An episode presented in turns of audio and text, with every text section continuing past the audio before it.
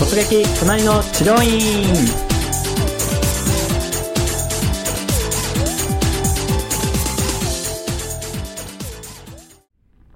はい、それでは今回の突撃隣の治療院のゲストはウェブディレクターの杉浦さんです。杉浦さん、よろしくお願いいたします。よろしくお願いします。はい、今日はですね、杉浦さんには、特定の治療院に行っていただくっていうよりも、過去に何回か、いろいろと行っていただいた治療院に対して、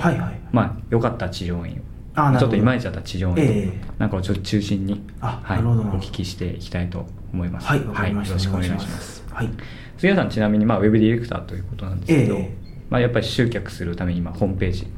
ろいろ作成されてると思うんですけど、そうですね、やっぱり探すときもホームページ中心に。そうですね、僕の場合も必ずホームページを見るようにはしていて、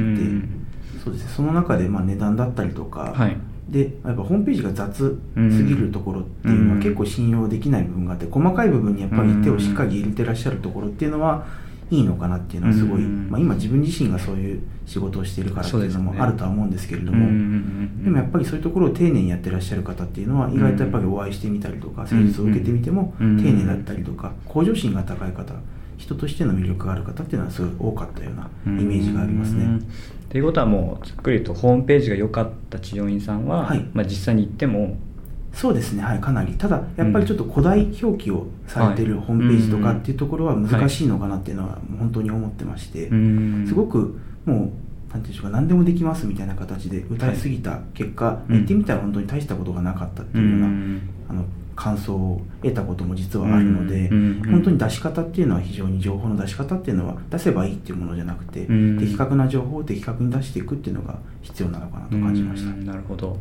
その良かったじゃあ治療院さんの方からちょっとお聞きしたいんですけど、具体的にホームページの、いわゆるどこが良かったっていうのは。そうですね、やっぱり何を直してくれるのかっていうのがしっかりと分かるっていう、どこにその何でしょうを直してくれる、どういう形で直してくれる、で実際直すとこうなりますっていう、患者さんっていうか同じ、その悩みを持った人がどう悩んでどう治ったかっていうのをしっかりと見せてくれていたので、やっぱりそこがイメージがつきやすかったので、いいな、行きやすいなっていうふうになるのかなというふうには思いましたね。そうです。僕の場合、腰がすごく爆弾を抱えている状態なので結構体悪いんですもんね。そうですね、最近本当におかげさまでよくはなってるんですけれども、本当腰とか、昔は肩が痛くて吐き気がするとかっていうレベルまで、頭痛がっていうレベルまでひどい時もあったので、あとぎっくり腰になってしまったりとか、そういう人に対して何でも治せますだと、その本当に自分の症状は治せるのかなって思われてしまうと思いますし、やっぱり肩すごい直しますとか、腰1回でよくしますっていうところだと、結構おって思ってしまうのかなっていうふうに思いますね。なるほど。そういう意味で言うと、素材というかコンテンツって言ったりとかすると思うんですけど、要素としては、やっぱり写真とか。そうですね、そのやっぱり笑顔なのか、100% の笑顔なのか、120% なのか、結構細かく見ればキリはないと思うんですけど、そうですね。その中でも素材っていうのは大事ですか？はい、大事だと思いますね。やっぱり文字っていうのは人は読んでくれないと思うんですね。そうですよね。絶対にここいいな、興味あるなと思って初めてその文章を読んでくれる、相当なそのタイトルがない限り、あなたを生き返しますみたいな、蘇生しますっていうレベルのもう本当にキャッチーなフレーズでもない限り、中身をじっくり読むっていうことはなかなか難しい。その特殊な治療、例えば不妊治療とか、そういう悩みの深い方は結構文字読まれるとは思うんですけど、逆にその一般症状、慢性症状って言われるところに関して文字っていうのはあんまり読まれないのかなと思ってまして、そういう症状ほど、お写真とかっていうところでしっかりと目を留めてもらうようにして、ちょっとテキストを読んでもらうっていう形にした方が適切に多分ユーザーとしては目に入ってくるのかなと、患者目線で見るとすごくそう思いますね。なるほど。写真の他にも何かありますか？必要な、これがあったら集客できるってやっぱり、そうですね、個人的なこれは意見になってしまうんですけれども、男性ってやっぱりそうなのかなってすごい思うのは数字ですかね、数字ですかね、その値段もそうですし、数字がこうパッパって出ていると、数字に目を取られて、こんだけ治るとか、これだけすごいとか、改善率が 98% って言われると、2% には自分は該当しないだろうと確かにそうですね。何かしら良くなれるんだろうな。でそこで例えば割引してました、1900円で今だけ受けられます、じゃあちょっと行ってみようかなの、その背中を押してくれるのにはすごいつながるんじゃないかなというのは思いますし、やっぱりデータとして、例えば本当にデータが大事な不妊とか、そういったところの実績っていうのは、言葉ではなくて数字で絶対に表すべきじゃないかなっていうのは思いますね。なるほど。今もうウェブチームとしていろいろやられてて、まあ、集客できるホームページ日々作ってると思うんですけど、はいすね、最近なんかトピックスとかなんかあったりしますか？トピックスですか、はいまあ、これが今ちょっと熱いというか、あ、なるほど、こうやってうまくいってるっていう。そうですね、はい、やっぱりまあ個人的なその、はい、得意な分野っていうところにもなってはしまうんですけれども、はい、結構いいのかなと思うのが、まあ、やっぱり一つの特定のキーワードだけではなくて、うん、いろんなそのワードでこう集めるっていうところも、うんまあ、まず一番最初は完成をさせて、その一つのキーワードに絞って、はい、例えば交通事故の治療だったりとか、うん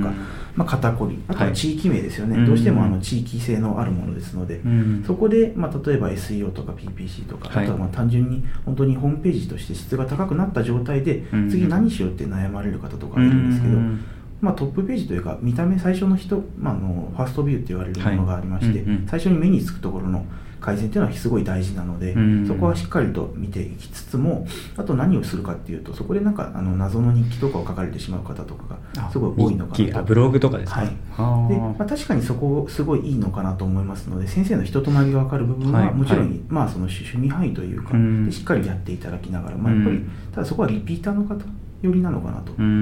どちらかというとですね、1回行って先生ってどんな人なのかなって気になって Facebook とか SNS の情報を見てみたりとか、もちろんその新規患者さんとして訪れた方も、はいまあ、実際にこう訪れてみていいなっていう、こういう、あ、この先生だったらちょっとこの趣味合うからいけるかなとかっていうところはあると思うんですけど、まあ、その中でもその仮想ページっていうようなところですかね、うんうんまあ、例えば腰痛をメインにしてるんだったら腰痛だけじゃなくてぎっくり腰っていう言葉でも、はい、その実際にページを見て違う種類のそうですね、はい、見てやってみると全く違うところだとちょっとどちらかってしまうとは思うので、うんうん、あれなんですが、慢性症状であれば肩こり腰痛でそれぞれそのいろんなキーワードでどんだけいい症状のページとかを作れるかっていうのが、うんうんまあ、SEO の分にも直結しますし、納得性ですね、うん先生の施術自体の納得性と知識の量がどれだけあるかっていうところの信頼度にも関わってくるので、うんうんうん、そういったところは注力してもいいのかなと思いますね、うん、そのまあ特定の症状に対して分かりやすいページを増やしていくっていうそうですね、はい、イメージですね、まあ、先生の言葉で必ず書いていただくと、うんうんまあ、そこに先生の人柄が出たらなおいいのかなっていうところですね、うんなるほど。あくまでまあブログとかそういう SNS を通しては、まあ、新規集客というよりも既存の患者さんとの関係性を深めるっていうそうですね、うん、そちらにご利用いただいた方が非常に適切というか、うん、いい の、まあ、そういうものを求められている可能性が高いのかなと思いますね、うん反対にですね、まあ、今度は集客できてない、まあ、ホームページもしくは集客あまりできてないなと思われたところにも行かれてると思うんですけども、はい、まずホームページに共通する、まあ、足りないものですかね。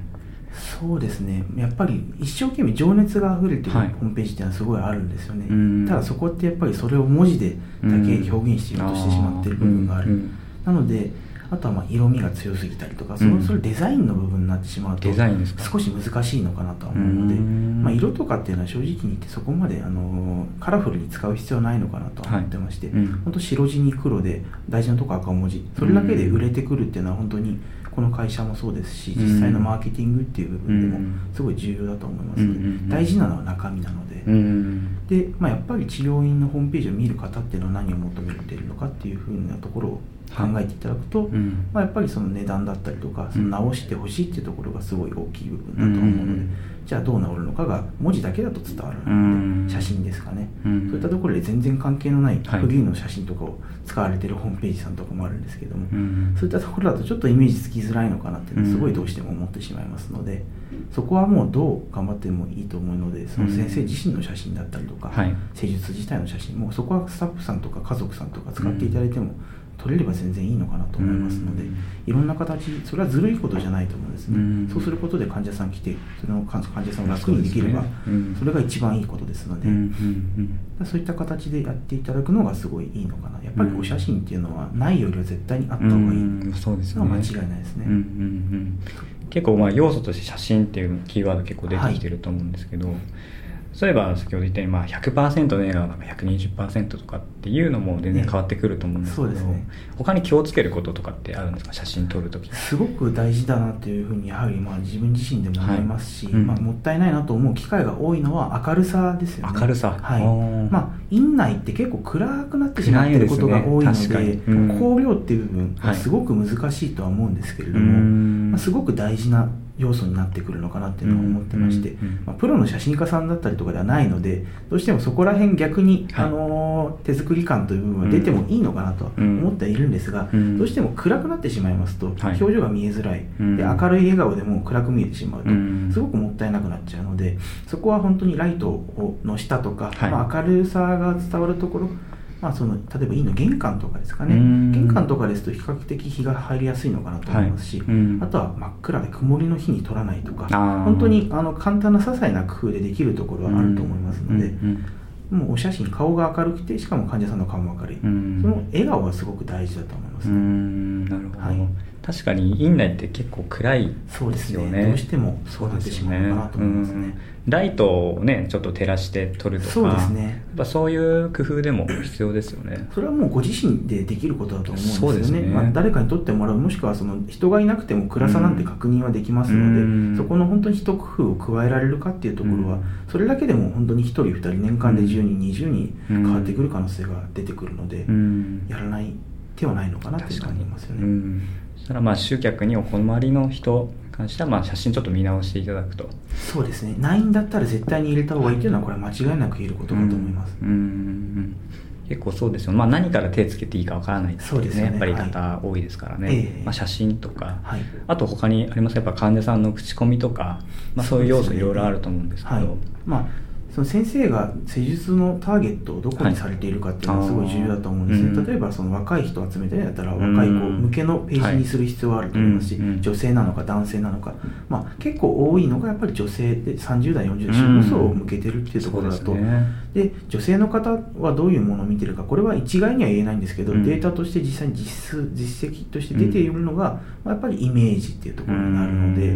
そこで、まあ、写真が全くないページよりは女性はやはり写真がある方を目につけると、で特にやはり女性をターゲットにされるんであれば、はい、同じ層の本当にターゲットと全く同じ女性ですね、まあ、ペルソナとかっていうのは難しい話題になってしまうんですけど、まあ、この見込み患者さん、この人をこういう人を集めたいよっていう人の写真があれば、その人がまあドストライクで入ってくるので、そういったところをやはり意識された方が、全く関係ない層だと、はい、私は言っていいのかと、特にその女性専門とかみたいに見えてしまうと、はい、男性は来なくなってしまいますよね、なのでその男性も女性もまばらに集めたいんであれば、女性だけ出してしまうと女性専門かなと、であとは僕の場合、はい、主観になるんですが、あんまりちゃんとしたマッサージしてくれないんじゃないか、柔らかめなのかとか、僕は結構痛くしてもいいぐらい、本当に治してほしい、しっかりと揉んでほしい、押してほしい、っていうぐらいの、タイプなので、本当それは人それぞれの主観の話にはなってしまうんですけれども、ただまあそういったところでその男性が結構その施術の内容を、もしかしたらこれはそんなに強くやってくれないんじゃないかとかって判断する要因にもなりかねませんので、情報の出し方は本当に最新の注意を払っていただくのがいいかもしれないですね。なるほど、まあ、今回はそのウェブですね、はい、まあ、ホームページの集客中心に聞いてきたんですけれども、まあ、最後にそのお聞きになっている先生に何かアドバイスお願いできますか。そうですね、まあ、やっぱりすごく難しい億劫な部分っていうのはあると思う。施術っていうのが一番大事なことだっていうのは間違いないとは思うんですけれども、それをまあ実際に届けるために何が必要かっていうところに着目すると、ホームページっていうのは一つの手段として今すごく重要な要素なのかと思いますので、どうしても面倒くさいと思ってしまいますと、まあ、結果的に後でご自身先生自身が苦しくなってしまうこともあるのかと思うんですね。なので取り組めるところはどんどん取り組んでいただいて、私たちも本当に、まあ、そのために仕事をしてますし、まあ、二人三脚でやっていくっていうのが一番いいことだと思いますので、そうですね、そういった形でちょっとホームページ作りには前向きに、やはりまあ写真1枚入れるとかどうしたらいいかっていう知識を持ってるのは私たちみたいなものがおりますので、しっかりと活用いただいて、先生の施術をまあ一人一人多くの患者さんに届けていただくというふうな考え方を持っていただけるとすごく嬉しいなと思いますね。すごい情熱が伝わってきますね。ありがとうございますはい、ということで、今回お聞きしてきたですね、杉浦さんのご意見をぜひ参考にしていただいて、まあ、今後の集客などにお役立ていただければと思います。それでは杉浦さん、本日はありがとうございました。はい、ありがとうございます。